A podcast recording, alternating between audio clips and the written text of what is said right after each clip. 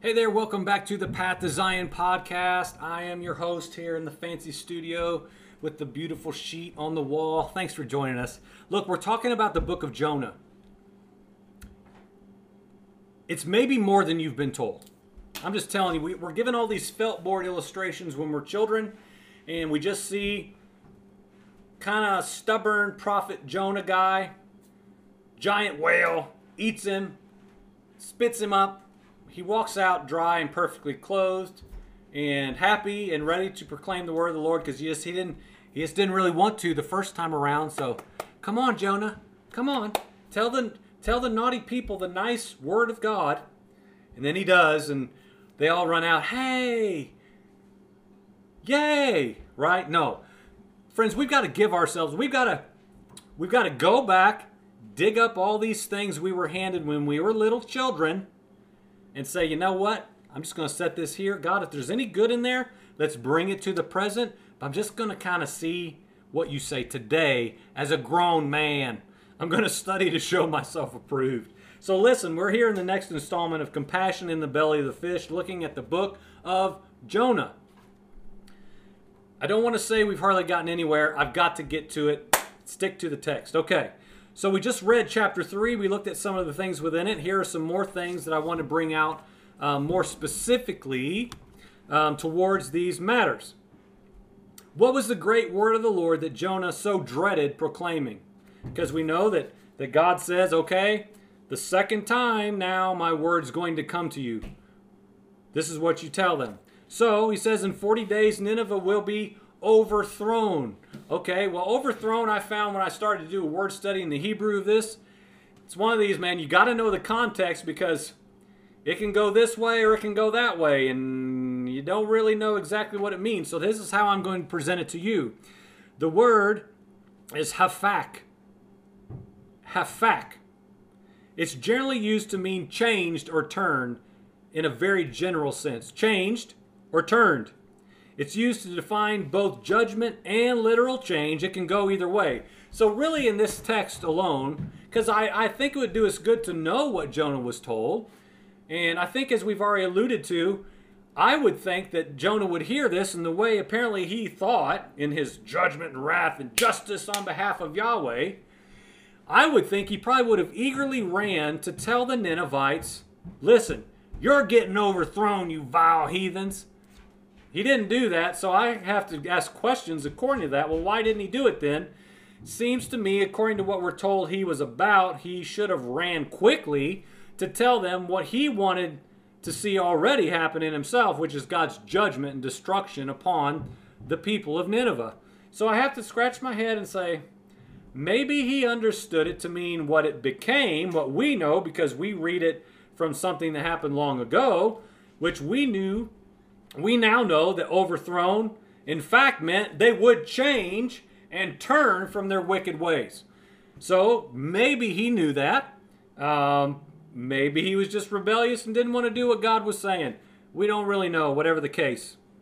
So when Jonah finally does go down as he's instructed, again, I think he did it kind of half heartedly, but at least he did go to these awful, lawless people how did they respond? We talked about this a little bit in the previous part. How did they respond? With further rebellion? Did they run Jonah out of the city? Get out of here, prophet of God. We don't care about your hard word. No. The very next verse tells us that the people of Nineveh believed in God. They believed. Now, believed is if we could make some jokes, it's amen. I was trying to think of a way like I like to learn some of these Hebrew words. I'm like, oh man, oh man means believed. And it's it's interesting when you because if you do this and if you don't, start doing it. Okay, you you you can go to Blue Letter Bible for example, and, and you go to texts and you click on a highlighted word within a text, and you can scroll down and then you see where that word, that exact Hebrew word, was used throughout the scriptures in the context therein.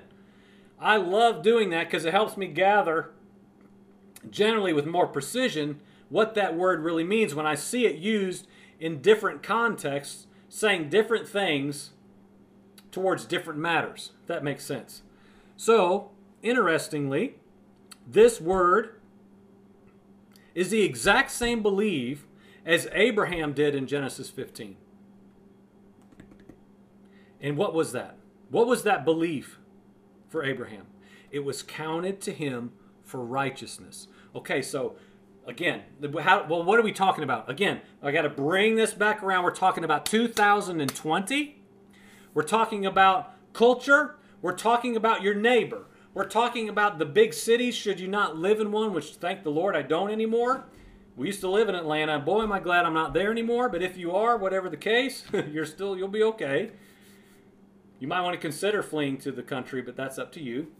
Um, whoever we see, however we see, other people that we call, deem lawless, evil generation of people. Christians like doing this now, let's just be honest. Christians love calling out the, the lawless ones, judging the whole world. Whoever these people are. This example that we see of the Ninevites, they, amen, they believed. And they didn't just believe, like, just accept Jesus into your heart. Of course, this preceded Messiah, but you see what I'm saying. This wasn't just some, ah, I said a prayer, man. I feel so light now. No. They believed in the same way, the same manner, the exact same Hebrew word that Abraham believed. Counted. Could we not say, according to this text, it was counted to them for righteousness the Ninevites that Jonah said in his heart, low life, scum of the earth. They don't deserve to know you, God. And I'm telling you, church of 2020, that's you. That's you. Now that's hard, I know. But listen, that is the church today. The church finds great excitement, seemingly, in calling out the lawless ones and saying, Mm-mm. God's coming to eradicate you. We hate you. He hates you. Well, he hates you because I hate you, but that's a whole nother issue. So there's no hope for you. You just need removed. There's no hope for you. And I keep saying, how in the world is there hope for you then? How is there hope for me if I look at any other person and say, nope, beyond God, beyond his redemption, mm-mm, never believe. They will never trust in the one true God like me. Friends, this is such a dangerous thing that the absolute church has got to hear of this hour. They've got to hear this. If that's you, man, just humble yourself. Here's an idea. If that's you, hear the word of the Lord and do what the king of Nineveh did. Do what the Ninevites did. Do what the vile, lawless people did, church. Hit the ground in the ashes. Cover yourself with sackcloth. Weep, fast, and mourn. Follow the pattern of people who had pagan deities and hated God. Yet when they heard the, the word of the Lord come through the obstinate, rebellious prophet, they believed. And they didn't just believe, and then we're going to move on. They believed just like Abraham. Incredible. Even though Jonah's message was weak, I would say, even though he didn't even himself desire to see it change these people, even though he himself was rebellious and prideful, the message produced repentance in life. Why? It was the word of the Lord. Through a flawed vessel, yes. Hey, hello, hello. The word of the Lord comes, it produces whatever it was sent forth to produce, period. It seems that perhaps he was barely even interested even after all that he had been through. I don't. I, we're not recorded. It's not recorded for us to read how he was just teeming with mercy and grace and oh, let me tell you what God did for me. Maybe he did that. I don't know. We're not told that. I don't see any personal record of of his deliverance. He just said the word of the Lord, and we'll get to what he did next. I don't see him too eager. I'd love to know, though, what Jonah actually expected the proclamation of the Lord would produce. Did he know that it would set the people free? And he didn't want them free? Maybe. Speculation. Two sides of this biblical teaching. Number one, the result God desires is not entirely dependent upon us. When we are in, in the position of speaking the word of the Lord, but instead it's dependent upon the word of the Lord itself. The word accomplishes its work, and even the slightest yielded will can accomplish much because it's not about us. It's about the message. Number two, on the side of the receiver, the one getting the word of God told to them, in this case, Nineveh, God is rich in mercy. He's full of grace. He's full of compassion. His word is going forth to declare one thing a call of repentance. He will send his word again and again and again and again and again and again. He desires none to perish. Is this true for you? Is your message of repentance of the gospel to people is it easily bridled and restrained and like mm-mm pearls before swine not doing it. Not wasting my time on that guy. Who do we think we are? I mean really who do we think what about us? Again now this is redundant i know but like i want to just line up every believer that would give me five minutes and just say do you remember your former condition were you ever evil? Were you an opponent of God? What about you? What got you to a place of being redeemed and pleasing in His sight, if in fact you are? What got me to this place today?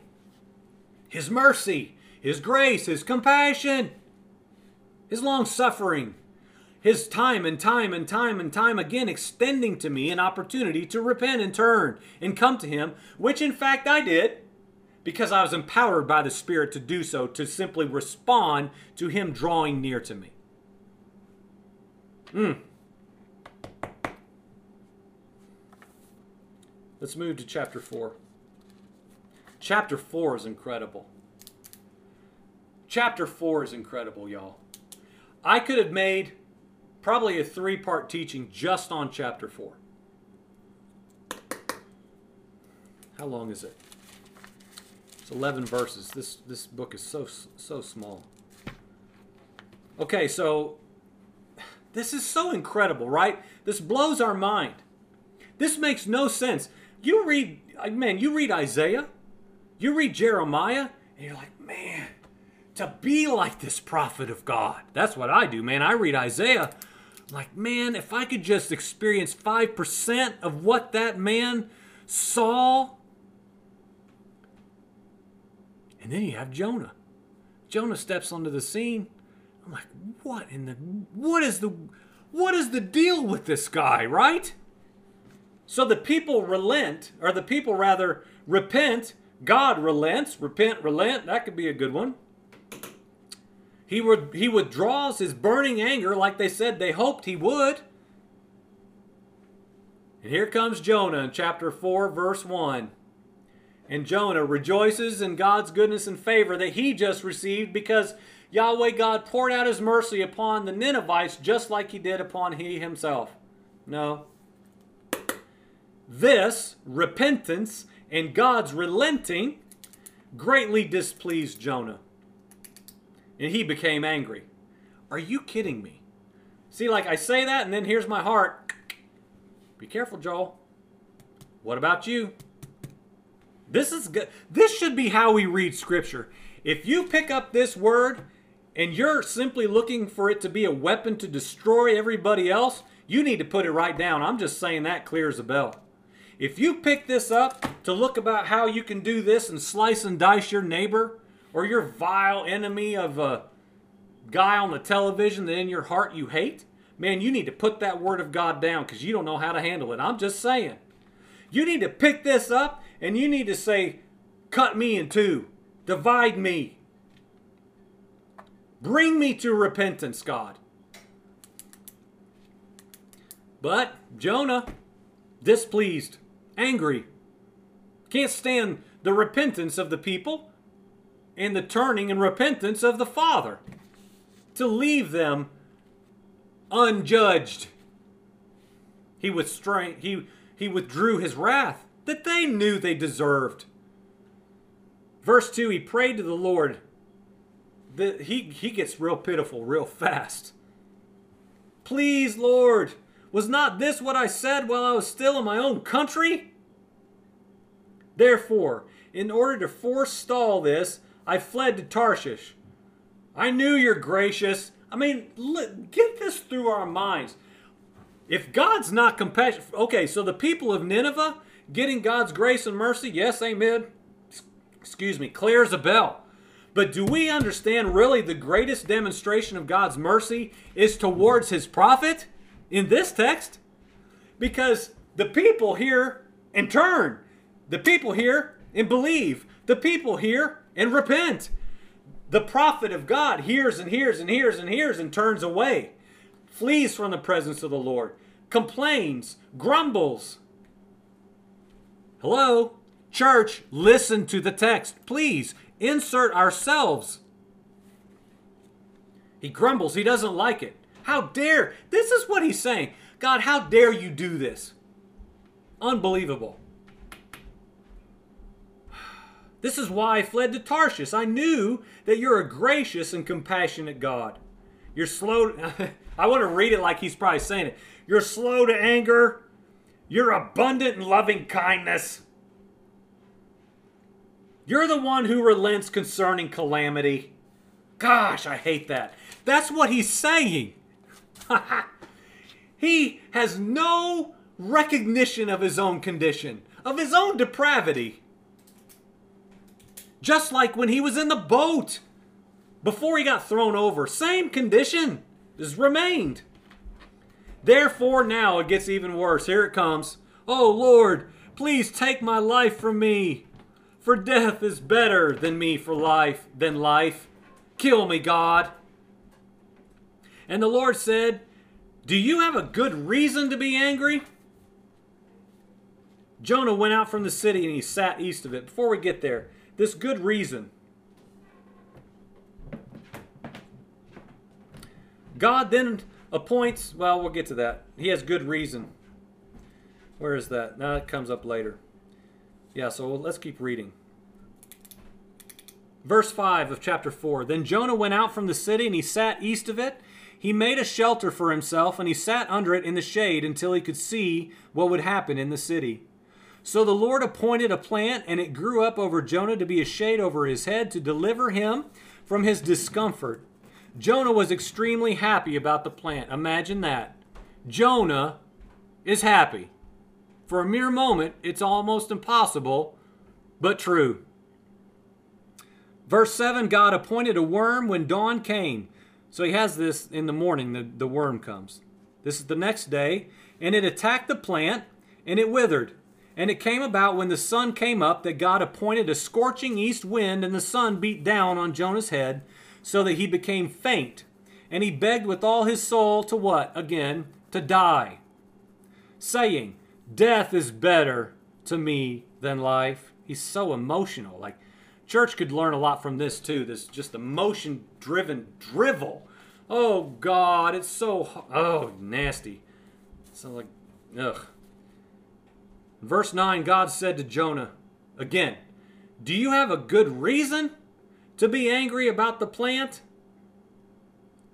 He, Jonah said, I have good reason to be angry, even to death. So the Lord said to him, You had compassion on the plant, for which you did not work, and which you did not cause to grow, and which came up overnight and then perished. And should I not have compassion on Nineveh, the great city, in which there are more than 120,000 people who do not know the difference between their right and left hand, as well as many animals? Friend, listen, I've got to take all this and, and condense it down. There is so much within chapter 4. Yahweh asked Jonah, Look, man, do you have a good reason to be angry? I mean, it's kind of like a rhetorical question. Like, I would like to think Yahweh was probably like, now let me let me understand this, Jonah. I save your life from the bottom of the ocean. I resurrect you. I deliver you from Sheol. I spit you out on the dry ground. I give you yet another chance to go obedient, be obedient to my word. I allow you to see the redemption of 120,000 plus people who experience the same mercy and compassion that you yourself just received. And you're telling me you're angry and have good reason to be. Is that how I'm hearing it? And imagine Jonah. Y'all, I mean, really, his condition. So God does some things I find really interesting, we'll get to, and then we'll wrap up this part. God appoints a blessing, a plant, and two curses. One is a worm, and one is the scorching wind. Why did God send the plant? Now, pay attention the next few minutes as we wrap up the last 10 minutes of this part here, please. Please. I think this this this part and the next one will be the crux of all of this as far as textual oomph and substance goes. There's some real there's some real deep points within these this chapter 4.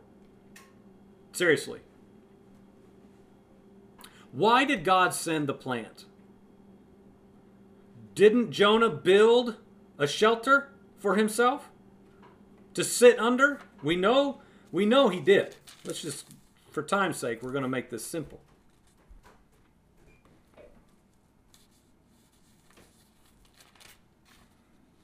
He went out from the city and he sat east of it, and there he made a shelter for himself, and he sat under it in the shade. So he's in shade. He's already in the shade. Okay? Again, please give me your attention. He's already in the shade from a shelter that he built. Now, when you look at shelter in the Hebrew, it's sukkah. Sukkot is related. Booths. So, man, there's so much imagery here. But he builds his own sukkah, his own shelter, to provide what? Shelter for himself. But God, in his infinite wisdom and his perfect righteous ways, he looks down upon Jonah, which is a miracle in itself. He should have just said, You know what? I'm done with you, Jonah. I'm so done with you. But he doesn't. What's he do? He causes a plant to supernaturally grow up in mere hours over Jonah to give him shade. Well, why does he need shade, Yahweh? That's what I'm doing as I'm studying this days ago. Wait a minute, he's already in shade. He built himself a sukkah, shelter, to be in the shade, to be sitting in his chair, overlooking the city, just hopefully waiting for the destruction and judgment of God to come on these people.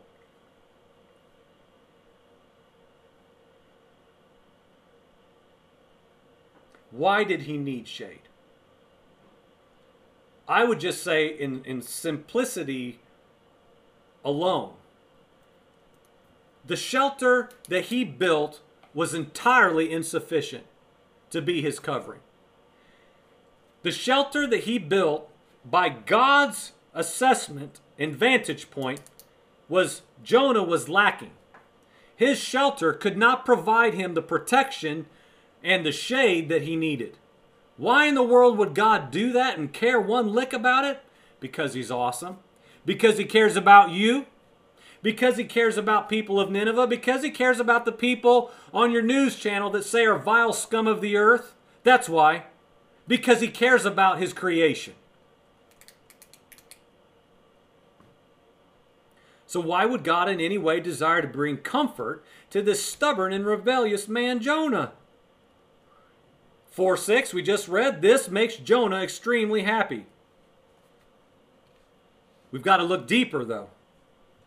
This is the only time we see Jonah not entirely miserable. The only time in this account of his life. He's miserable and wishes he was dead every other time except for when? Except for the moment, the hours maybe, where Yahweh God supernatu- supernaturally causes a shade to come upon him. Just to be strict now with the words, he does not build him a shelter. Okay? Jonah built the shelter. God did not build him a shelter to replace his shelter, but his shelter was intact, erected by himself to provide him shade and covering, which we're going to get to.